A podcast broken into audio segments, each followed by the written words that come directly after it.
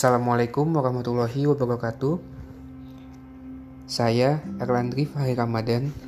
Hari ini, hari Senin, tanggal 21 September 2020, merupakan hari ke-13 dari siklus pertama saya membaca buku Seven Habits of Highly Effective People yang disusun oleh Stephen R. Covey dari Covey Leadership Center. Hari ini, saya masih melanjutkan membaca di bab yang kedua, di subbab yang kedua, yang berjudul Merujuk pada Tujuan Akhir. Ada beberapa hal yang saya dapatkan dari membaca pada hari ini yang dapat saya rangkum menjadi beberapa poin sebagai berikut. Kebiasaan kedua, yakni merujuk pada tujuan akhir, didasarkan pada prinsip kepemimpinan pribadi, yang berarti bahwa kepemimpinan adalah ciptaan pertama. Manajemen adalah mengerjakan segalanya dengan benar. Kepemimpinan adalah mengerjakan hal-hal yang benar. Manajemen adalah efisiensi dalam menaiki tangga keberhasilan, sedangkan kepemimpinan menentukan apakah tangganya bersandar pada dinding yang benar.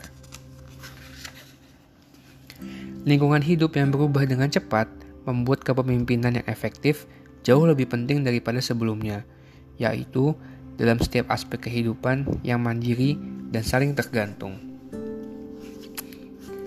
Tidak ada keberhasilan manajemen yang dapat mengimbangi kegagalan dalam kepemimpinan.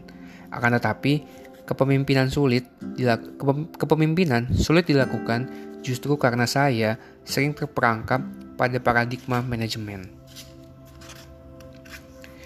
Kepemimpinan bahkan lebih tidak ada dalam kehidupan pribadi saya.